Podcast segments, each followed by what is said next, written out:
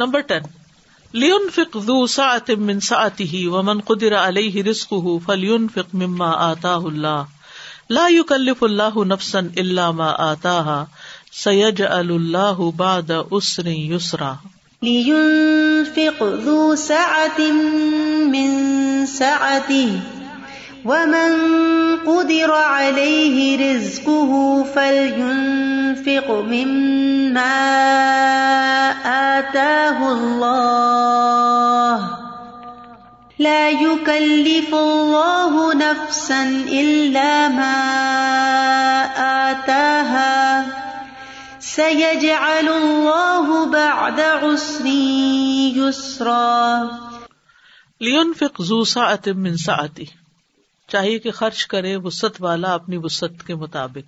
امر بأن ينفق كل واحد على مقدار حاله، اللہ نے حکم دیا ہے، امرا حکم دیا ہے، بأن ينفق کہ خرچ کرے، كل واحد ہر ایک، على مقدار حاله اپنے حال کے مطابق.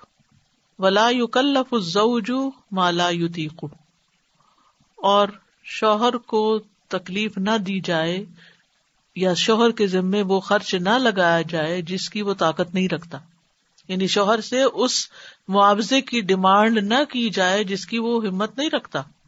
ولا تضیع الزوجۃ، اور بیوی کو بھی ضائع نہ کیا جائے، اس کا بھی حق نہ مارا جائے. بل یکون الحال معتدلا، بلکہ حالت میانہ روی پہ ہونی چاہیے، اعتدال کے ساتھ ہونی چاہیے، خرچ کرنے کی حالت اعتدال کے ساتھ ہونی چاہیے. وفی الآیۃ دلیل، اور اس آیت میں دلیل ہے، الا ان النفقۃ کہ نفقہ تختلف باختلاف احوال الناس، مختلف ہوتا ہے، مختلف مقدار میں ہوتا ہے، لوگوں کے حالات کے مختلف ہونے کی بنا پر، یعنی سب کے لیے ایک اصول نہیں. جیسے زکوٰۃ میں اگر 7.5 تولے سونا ہے تو پھر زکوٰۃ نکلے گی ورنہ نہیں، تو اب جس کے پاس اس سے کم ہے اس پہ زکوٰۃ نہیں ہے، فریضہ نہیں عائد ہوتا ہے، اگر زیادہ ہے تو زیادہ. اسی طرح بھیڑ بکریوں گائے وغیرہ میں تو تعداد کے اعتبار سے کمی بیشی اور ہوتی رہتی ہے. تو ہمارے دین نے ہمیں بہت فلیکسیبل قسم کے اصول دیے ہیں کہ ہر ایک کے اوپر ایک ہی پالیسی نافذ نہیں ہوگی، کیونکہ ہر ایک کے حالات مختلف ہیں. جو وسعت والا ہے اس سے اس کی وسعت کے مطابق. اب اصول تو یہ دیا جا رہا ہے رضاعت کے معاملے میں یا بچوں کی کسٹڈی کے بعد ان کے پر خرچ کرنے کے معاملے میں، لیکن اگر اس سے ہم ایک سبق سیکھیں کہ عام زندگی میں بھی جب آپ کا کسی کے ساتھ معاملہ ہو، اگر کسی غریب فقیر کے ساتھ معاملہ ہو رہا ہے تو اس پہ وہ بوجھ نہ ڈالیں جو آپ کسی امیر پہ ڈال رہے ہیں. اس کی رعایت کریں، اس کو سہولت دیں، اس کے ساتھ آسانی کریں، کیونکہ بعض اوقات ہم ایک ہی لاٹھی سے سب کو ہانک دیتے ہیں. یہاں اسلام جو ہے وہ فلیکسیبلٹی دے رہا ہے ہمارا دین، کہ نہ شوہر کے اوپر وہ بوجھ ڈالا جائے جس کو وہ نہیں اٹھا سکتا، اور نہ بیوی سے وہ فائدہ اٹھایا جائے بغیر معاوضے کے کہ جو اس کے لیے ضرر کا باعث ہے. ایک اصول ہے لا ضرر ولا ضرار، نہ نقصان اٹھاؤ نہ نقصان دو، یعنی ایسا طریقہ اختیار کرو کہ نہ آپ کو نقصان پہنچے اور نہ کسی اور کو نقصان پہنچے. یعنی کوئی بھی اگر لائبلٹی ہے تو کسی ایک پہ نہ ڈال دی جائے، مل جل کے بوجھ اٹھایا جائے. وفی الآیۃ دلیل علی ان النفقۃ تختلف باختلاف احوال الناس، اس آیت میں اس بات کی دلیل ہے کہ خرچہ لوگوں کے حالات کے مختلف ہونے کی وجہ سے مختلف مقدار میں ہوتا ہے. السؤال فی هذه الآیۃ مظہر من مظاہر التیسیر ورفع الحرج بینہ، اس آیت میں مظہر ایک مقام ہے، من مظاہر التیسیر آسانی پیدا کرنے کے مقامات میں سے، ورفع الحرج اور تنگی دور کرنے کے، بین اس کو بیان کرو. بأن ينفق كل واحد على مقدار حاله ولا يكلف الزوج ما لا يطيق ولا تضيع الزوجة بل يكون الحال معتدلا.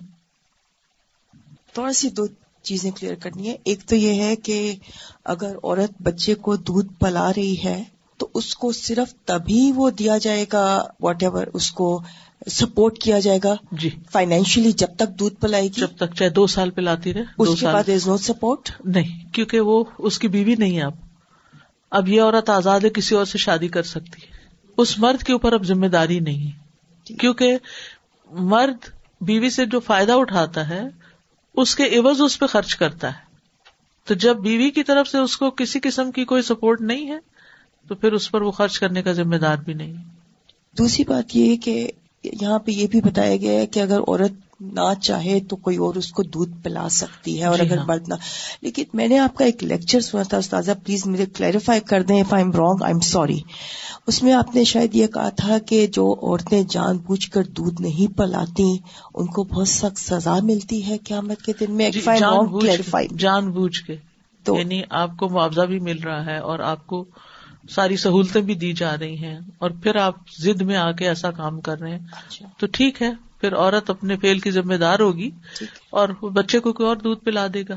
لیکن اگر عورت کو تنگ کیا جا رہا ہے اور جینوئن ریزن کی بنا پہ عورت دودھ نہیں پلا رہی پھر کوئی مشکل نہیں.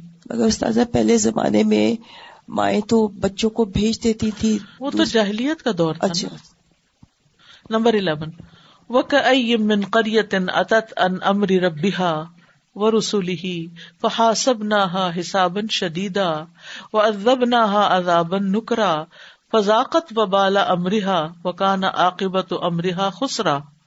وَكَأَيٍّ مِّن قَرْيَةٍ عَتَتْ عَنْ أَمْرِ رَبِّهَا وَرُسُلِهِ فَحَاسَبْنَاهَا حِسَابًا شَدِيدًا فحاسبناها حسابا شديدا وعذبناها عذابا نكرا فذاقت وبال أمرها وكان عاقبة أمرها خسرا. فإن من زرع الشوك لا يجني الورد, جو کانٹے کاشت کرتا ہے وہ گلاب کے پھول نہیں توڑتا. ومن ادا حق اللہ لا یطاع فی حظ نفسہ, جو اللہ کے حق کو ضائع کرتا ہے تو اس کے نفس کے حق میں بھی اس کی بات نہیں مانی جاتی. اللہ اکبر, جو اللہ کا حق نہیں دیتا پھر اس کے نفس کا بھی اس کو حق نہیں ملتا. ومن احترق بمخالفت امر اللہ تعالی فلیصبر علی مقاسات عقوبت اللہ تعالی, جو اللہ تعالیٰ کے حکم کی مخالفت میں جلتا کڑتا اور اپنے آپ کو ہلکان کرتا ہے تو اس کو چاہیے کہ وہ اللہ تعالیٰ کی سزا کی سختی کو بھی جھیلنے پر صبر کرے. السؤال ما عقاب القریتی او المجتمعی اذا عتا عن امر ربہ, ما عقاب کیا سزا ہے القریتی اس بستی کی او المجتمع یا معاشرے کی اذا عتا جب وہ سرکشی کریں عن امر ربی اپنے رب کے حکم سے فَلْيَصْبِرْ عَلَى مُقَاسَاتِ عُقُوبَتِ اللَّهِ تعالی, یعنی پھر وہ سزا بھگتنے کے لیے تیار رہے جو اللہ کی نافرمانی کرتا ہے. یعنی اس بات سے سمجھ میں یہ آتا ہے کہ جب بھی انسان اللہ کی نافرمانی کرے گا اس کو اس کا نتیجہ بھگتنا پڑے گا, اللہ یہ کہ توبہ کر لے یا اپنی اصلاح کر لے. انفرادی گناہ ہے تو اس صورت میں, اگر اجتماعی گناہ ہے تو اس صورت. ڈرنے والی بات ہے. نمبر 12 وَكَأَيٍّ مِّن قَرْيَةٍ أَتَتْ عَنْ أَمْرِ رَبِّهَا وَرُسُلِهِ فَحَاسَبْنَاهَا حِسَابًا شَدِيدًا وَعَذَّبْنَاهَا عَذَابًا نُكْرًا فَذَاقَتْ وَبَالَ أَمْرِهَا وَكَانَ عَاقِبَةُ أَمْرِهَا خُسْرًا. وَكَأَيٍّ مِّن قَرْيَةٍ عَتَتْ عَنْ أَمْرِ رَبِّهَا وَرُسُلِهِ فَحَاسَبْنَاهَا حِسَابًا شَدِيدًا فحاسبناها حسابا شديدا وعذبناها عذابا نكرا فذاقت وبال أمرها وكان عاقبة أمرها خسرا. أي حاسبنا أهلها, یعنی ہم نے اس بستی کے رہنے والوں کا محاسبہ کیا. فحاسبنا ہا کا مراد کیا ہے؟ بستی, بستی کے رہنے والے. بذات خود بستی کیا ہے؟ بستی بنتی ہے بسنے والوں سے. یعنی الحساب فی الآخرہ, ایک قول یہ بھی ہے کہ اس سے مراد آخرت کا حساب ہے. وَكَذَلِكَ الْعَذَابُ الْمَذْكُورُ بَعْدَهُ, اور اسی طرح اس کے بعد جو عذاب کا ذکر کیا گیا ہے وہ بھی آخرت کا عذاب ہے. عَذَّبْنَاهَا عَذَابًا نُكْرًا سے مراد آخرت کا عذاب ہے. وَقِيلَ یعنی فی الدنیا, اور کہا گیا یعنی دنیا میں بھی. وہذا ارجح, اور یہ زیادہ راجح ہے. کون سا زیادہ راجح ہے؟ دنیا کا عذاب، لِأَنَّهُ ذَكَرَ عَذَابَ الْآخِرَةِ بَعْدَ ذَلِكَ، کیونکہ اس نے آخرت کے عذاب کو اس کے بعد ذکر کیا ہے، عاقبت کو. فی قوله اعد اللہ لہم عذابا شدیدا، اللہ نے ان کے لیے سخت عذاب تیار کیا. وَلِأَنَّ قَوْلَهُ فَحَاسَبْنَاهَا وَعَذَّبْنَاهَا بِلَفْظِ الْمَاضِي، اور یہ اللہ تعالیٰ کا قول ہے کہ ہم نے اس کا حساب لیا اور ہم نے اس کو عذاب دیا، یہ ماضی کے سیگے کے ساتھ ہے. فَمَانَ حَاسَبْنَاهَا یعنی ہم نے اس کا محاسبہ کیا، اَيْ أَخَذْنَاهُمْ بِذُنُوبِهِمْ یعنی ہم نے ان کو ان کے گناہوں کی وجہ سے پکڑا. وَلَمْ يُغْتَفَرْ لَهُمْ شَيْءٌ مِّن صَغَائِرِهَا، اور ان کے صغیرہ گناہوں میں سے بھی کسی گناہ کو معاف نہ کیا گیا. استغفر اللہ، حساباً شدیدہ یہی ہوتا ہے نا کہ صغیرہ گناہ بھی معاف نہ کیے جائیں، ان پہ بھی پکڑا جائے. والعذاب هو عقابهم في الدنيا، اور عذاب سے مراد ان کی دنیا کی سزا ہے. والنکر هو الشدید الذي لم يعهد مثله، اور نکرہ سے مراد ایسی سزا ہے جو اس سے پہلے کبھی نہیں دیکھی گئی، لم يعهد مثله، اور یہ آخرت کا بھی ہو سکتا ہے. السؤال متى يكون عذاب القرى العاصية، نافرمانی کرنے والی بستیوں کا عذاب کب واقع ہوتا ہے، دنیا میں بھی اور آخرت میں بھی. نمبر 13 فاتقوا اللہ یا اولی الالباب الذین آمنوا، فاتقوا اللہ یا اولی الالباب الذین آمنوا، ای یا ذوی العقول التی تفہم عن اللہ آیاتہ و عبرہ، یعنی اے عقل رکھنے والو، یا ذوی العقول التی وہ جو، تفہم سمجھتی ہے، عن اللہ آیاتہ و عبرہ، اللہ کی آیات اور اس کی عبرتوں کو. عقل مند کون ہے؟ جو اللہ کی آیات اور عبرت کے مقامات کو سمجھے. و عبرہ مراد یہ ہے کہ جن چیزوں سے عبرت لی جانی چاہیے. وَأَنَّ الَّذِي أَهْلَكَ الْقُرُونَ الْمَاضِيَةَ بِتَكْذِيبِهِمْ، اور یہ کہ اللہ نے ہلاک کر دیا پچھلی قوموں کو ان کے جھٹلانے کی وجہ سے، یعنی اس حقیقت کا بھی ادراک رکھتے ہوئے کہ بے شک اس ہستی نے، اللہ نے گزرے ہوئے زمانے کے لوگوں کی تکذیب کی وجہ سے ان کو ہلاک کیا. أَنَّ مَنْ بَعْدَهُمْ مِثْلُهُمْ، کہ بعد میں آنے والے بھی تو ویسے ہی ہیں، اللہ کی مخلوق ہے. لا فرق بین الطائفتین، دونوں گروہوں میں کوئی فرق نہیں ہوگا. عقل والو سمجھو کیا گزری ان پہ، تم پہ بھی آ سکتی ہے. ٹھیک ہے، عبرت ہے اس میں. پچھلی بستیوں کا ذکر کیوں کیا اللہ نے؟ تاکہ عبرت حاصل کرے. السؤال ما وجہ ذکر التقوی بعد ذکر قصة القریۃ التی عذبت، ما وجہ کیا وجہ ہے ذکر تقوی، تقوی کا ذکر کرنے کی، بعد ذکر قصۃ القریۃ، کریا والوں کے قصے کا ذکر کرنے کے بعد، التی عذبت جن کو عذاب دیا گیا، عبرت دلانے کی وجہ سے کہ اگر پہلوں کو تکذیب کی پاداش میں ہلاک کیا گیا تو پچھلوں کو بھی کیا جا سکتا، دونوں میں فرق نہیں ہے. نمبر 14 اللہ الذی خلق 7 سماوات ومن الارض مثلہن یتنزل الامر بینہن، اللہ الذی خلق 7 سماوات ومن الارض مثلہن یتنزل الامر بینہن. قال اہل المعانی، اہل معنی کہتے ہیں یعنی باتوں کی تعبیر کرنے والے، سمجھنے والے، ان کے معنی کو، ہوا ما یدبر فیہن من عجیب تدبیرہ، اس سے مراد وہ چیزیں ہیں جن میں اللہ تعالی حیران کن عجیب و غریب تدبیر کرتا ہے. فینزل المطر، بارش اتارتا ہے، ویخرج النبات، نباتات نکالتا ہے، ویاتی باللیل والنہار، دن اور رات لاتا ہے، والصیف والشتاء، سردی گرمی لاتا ہے، وَيَخْلُقُ الْحَيْوَانَ عَلَى اِخْتِلَافِ هَيْئَاتِهَا، اور جانوروں کو مختلف اقسام پہ پیدا کرتا ہے، وَيَنْقُلُهَا مِنْ حَالٍ إِلَى حَالٍ، اور ان کو ایک حالت سے دوسری حالت کی طرف منتقل کرتا رہتا ہے. یہ جو امر نازل ہوتا ہے یہ ان سب چیزوں پر اس کی تدبیر ہوتی ہے. السؤال ما المراد بقوله يتنزل الامر بينهن، اللہ تعالیٰ کے فرمان يتنزل الامر، اترتا ہے فیصلہ، حکم ان کے درمیان، اس سے کیا مراد ہے؟ بارش کا نازل ہونا، نباتات کا نکلنا، دن رات کا آنا جانا، گرمی سردی کا آنا جانا، جانوروں کی اقسام کا پیدا ہونا، ایک حالت سے دوسری حالت میں ان کا منتقل ہونا، یہ سب چیزیں اللہ کے حکم سے ہو رہی ہیں. یہ احکامات نازل ہوتے رہتے ہیں، اب یہ ہو جائے، اب یہ. حتیٰ کہ ماں کے پیٹ میں جو فرشتہ مقرر ہوتا ہے وہ جب نطفہ آخر تک پہنچتا تو کہتے ربی نطفہ، پھر علقہ، پھر مضغہ. تو اللہ تعالیٰ کا حکم نازل ہوتا رہتا ہے اور وہ بچہ تکمیل کو پہنچتا، ورنہ وہ بیچ میں ہی.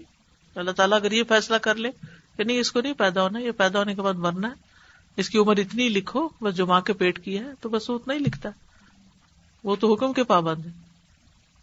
جی استاذہ جی، یہ بات جب سنتے ہوئے ایسا لگ رہا تھا کہ بعض دفعہ ہمارے سامنے چیزیں اتنی روٹین میں ہوتی ہیں کہ ہم اس پہ نظر نہیں کرتے. جیسے بعض دفعہ ہمارے سامنے چیز رکھی ہوتی ہے اور ہمیں نظر نہیں آ رہی ہوتی، اور یہی چیز جب نہیں ہوتی تب ہمیں اس کا احساس ہوتا ہے.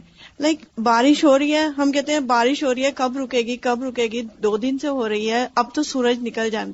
وہی بات کہ ہم سیلف سینٹر ہر چیز میں ہو گئے ہیں اور اللہ کی نعمتوں کو سمجھتے ہی نہیں، اس کا ادراک نہیں کرتے اور اس کی حکمت نہیں جانتے، اور یہ نہیں سوچتے کہ اللہ کے حکم سے ہو رہی ہے. آندھی آ رہی ہے تو اللہ کے حکم سے آ رہی ہے، گرمی آ رہی ہے تو اللہ کے حکم سے آ رہی ہے. یتنزل الامر بینہن، ان زمینوں پہ اللہ کے احکامات نازل ہوتے رہتے ہیں، ہر چیز اس کے حکم سے ہے. من عجیب تدبیر ہی، ہم اس ورڈ پہ غور نہیں کرتے، کتنی پیاری بات. العمل بالآیات، آیات پر عمل. نمبر 1، حذر مسلما من التعدی علی شرع اللہ، کسی مسلمان کو اللہ کے شرعی احکام سے تجاوز کرنے سے ڈرائیں کہ اللہ کی نافرمانی نہ کرو، بھگتنا پڑے گا. وَتِلْكَ حُدُودُ اللَّهِ وَمَنْ يَتَعَدَّ حُدُودَ اللَّهِ فَقَدْ ظَلَمَ نَفْسَهُ. نمبر 2، احرص علی اذکار الصباح والمساء لانها من اسباب التوکل علی اللہ. صبح و شام کے اذکار کی حرص کریں، یعنی پابندی سے پڑھیں، کیونکہ صبح و شام کے اذکار اللہ پر توکل کرنے کے اسباب میں سے ہے. اپنے معاملات اللہ کے سپرد کرنا ہوتا ہے. ومن یتوکل علی اللہ فہو حسبہ. نمبر 3، بین لأحد زملائک ان تقوى اللہ سبب الرزق وتکفیر الذنوب ورفعۃ الدرجات، متذکرا قولہ تعالی وَمَنْ يَتَّقِ اللَّهَ يُكَفِّرْ عَنْهُ سَيِّئَاتِهِ وَيُعْظِمْ لَهُ أَجْرًا. بیان کریں، لِأَحَدِ زُمَلَائِكَ، اپنے ساتھیوں میں سے کسی کو، أَنَّ تَقْوَى اللَّهِ، کہ اللہ کا تقوی سبب الرزق، رزق کا سبب ہوتا ہے، وتکفیر الذنوب، اور گناہوں کو دور کرنے کا ذریعہ ہوتا ہے، ورفعۃ الدرجات، اور درجات کے بلند ہونے کا سبب ہے، متذکرا قولہ تعالی، اللہ تعالیٰ کے اس قول کو ذہن میں رکھتے ہوئے، یاد کرتے ہوئے، وَمَنْ يَتَّقِ اللَّهَ يُكَفِّرْ عَنْهُ سَيِّئَاتِهِ وَيُعْظِمْ لَهُ أَجْرًا. یعنی یہ بات کسی سے شیئر کریں، ڈسکس کریں کہ اللہ کے تقوی سے رزق حاصل ہوتا ہے، گناہ مٹتے ہیں، درجات بلند ہوتے ہیں. نمبر 4، انہل یوم عن منکر، آج کسی کو برائی سے روکیے. کیوں؟ وَكَأَيٍّ مِّن قَرْيَةٍ عَتَتْ عَنْ أَمْرِ رَبِّهَا وَرُسُلِهِ فَحَاسَبْنَاهَا حِسَابًا شَدِيدًا وَعَذَّبْنَاهَا عَذَابًا نُكْرًا. نمبر 5، سل اللہ الہدا والتقا، اللہ سے ہدایت اور تقوی مانگیے. فاتقوا اللہ یا اولی الالباب. نمبر 6، اتلو علی بعض اخوانک و اقاربک شیئا من القرآن الکریم، اپنے بعض بھائیوں اور رشتے داروں پر قرآن حکیم میں سے کچھ تلاوت کریں. رسولا یتلو علیکم آیات اللہ مبینات. لیکن ہمارے یہاں یہ ٹرینڈ ہی ختم ہو گیا ہے کہ سارے بیٹھ جائیں گھر والے اور کہیں اچھا ایک آیت تم پڑھو، ایک تم پڑھو، مل کے پڑھتے ہیں. علم کو جب تک شیئر نہ کیا جائے تو پختہ نہیں ہوتا، عمل میں نہیں آتا. ہونا تو یہ چاہیے کہ چیزیں ہمارے دل پہ ایسے وارد ہو جائیں کہ پھر جہاں بیٹھے کچھ نہ کچھ ان کا ذکر کریں، یہ نہیں کہ سب یہیں جھاڑ کے نکل جائیں یہاں سے. کیونکہ جو بات دل پہ ہوتی ہے نا، وہ انسان جہاں بیٹھتا کرتا ہے، اس کے لیے کسی کو موٹیویٹ کرنے کی ضرورت نہیں ہوتی، یہ کہنے کی بھی ضرورت نہیں ہوتی. اللہ کرے کہ یہ اتنا علم راسخ ہو جائے ہمارے اندر کہ جب لوگ اپنے مسائل ہمارے پاس لے کر آتے ہیں تو ہم ان کو ان آیات کی روشنی میں، ان تعلیمات کی روشنی میں گائیڈ کر سکیں. کتنے سبق ہیں اس میں، کتنے سبق ہیں، لیکن پڑھ کے بھول جاتے ہیں، اور جب عمل کی باری آتی پھر کورے ہوتے ہیں. التوجیحات. نمبر 1، التأمل فی المقاصد والمصالح الشرعیۃ المترتبۃ علی احکام الطلاق. التأمل کا معنی ہوتا ہے غور کرنا. غور کریں ان مقاصد اور شرعی فوائد کے بارے میں یہ غور کرنا تأمل ہے، تأمل نہیں ہے۔ غور کرنا ان مقاصد اور شرعی فوائد کے بارے میں جو طلاق کی صورت میں مرتب ہوتے ہیں۔ وَتِلْكَ حُدُودُ اللَّهِ وَمَنْ يَتَعَدَّ حُدُودَ اللَّهِ فَقَدْ ظَلَمَ نَفْسَهُ لَا تَدْرِي لَعَلَّ اللَّهَ يُحْدِثُ بَعْدَ ذَلِكَ أَمْرًا۔ اس میں یہ بات بھی اصل میں کی گئی ہے کہ ہمارے معاشرے میں بعضوں کا طلاق کو بہت ہی بری چیز سمجھا جاتا ہے، جبکہ طلاق ایک حل بھی ہے، مشکل سے نکلنے کا راستہ بھی ہے، اور وہ بھی اللہ پہ توکل کی علامت ہے جب واقعی جینونلی طلاق ہو رہی ہو۔ لعل اللہ یحدث بعد ذلک امرا، کیونکہ بہت سی عورتیں صرف اس لیے ظلم سہتی رہتی ہیں کہ ان کو یہ ہوتا ہے کہ پھر پتہ نہیں اس کے بعد کیا ہوگا، تو ماں باپ بھی کہتے ہیں بس ٹکی رہو، ادھر ہی رہو، کچھ نہ بات کرنا، حالانکہ وہ سارا ظلم اس کے لیے ناقابل برداشت ہو جاتا ہے۔ یعنی دو رویے نا، ایک تو یہ چھوٹی چھوٹی بات پہ غصے میں آ جانا اور انتہا پہ پہنچ جانا کہ بس طلاق کے بغیر کوئی حل ہی نہیں نظر آتا، جلد بازی، اور دوسری طرف جینوئن ریزنز طلاق کی ہونے کے باوجود بھی لوگ اس کو ایک اسٹگما سمجھ کے بس پھر اس کو اوائڈ ہی کرتے، تو یہ بھی نہیں ہونا چاہیے۔ اگر دونوں ہسبینڈ وائف یہ سمجھتے ہیں کہ اللہ کی حدود قائم نہیں رہتی، تو پھر اگر شوہر طلاق نہ دے تو بھی عورت کو حق ہے کہ اپنا مہر واپس کر کے آپ کچھ دے دلا کے فارغ ہو جائے، کیونکہ اس کو پتا ہے نہ وہ اس کی فرما برداری کر سکتی، اس کو اس سے نفرت ہے، نہ وہ اس کے ساتھ بیٹھ کے کھا سکتی ہے، نہ اس کا حق اس کو دے سکتی ہے، نہ اس کی باتیں اس سے برداشت ہوتی ہیں، وہ بے شمار چیزیں ہوتی ہیں۔ تو پھر ایسی صورت میں بجائے اس کے کہ انسان حق نہ دے کے گناہگار ہوتا رہے، یعنی بیوی بھی بنا رہے اور بیوی بھی نہ ہو، یا شوہر ہے اور شوہر ہی نہ ہو، یعنی اپنی ذمہ داریاں ہی پوری نہ کرے، تو بہتر ہے پھر اس رشتے سے الگ ہو جائے۔ تو اللہ کی حدود کو پامال نہ کرے، ایک دوسرے کے حقوق پر زیادتی نہ کرے، اگر نہیں حقوق ادا کر سکتے تو الگ ہو جاؤ، کیونکہ جو اللہ کی حدود کی نافرمانی کرے گا، ان کو کراس کرے گا، فقط ظلم نفسہ ہو، تمہیں نہیں پتا کہ اس کے بعد کوئی اور رستہ کھل سکتا ہے۔ اور یہ ہر معاملے میں پھر اس کو اپلائی کرے، ہر معاملے سے مراد یہ کہ جہاں بھی انسان دیکھے کہ یہاں میں اللہ کی حدود کو کراس کر رہا ہوں، اس ماحول میں فتنہ ہے میرے لیے، میں حرام کی طرف جا رہا ہوں، نکل آئے وہاں سے، چھوڑ دے اس چیز کو۔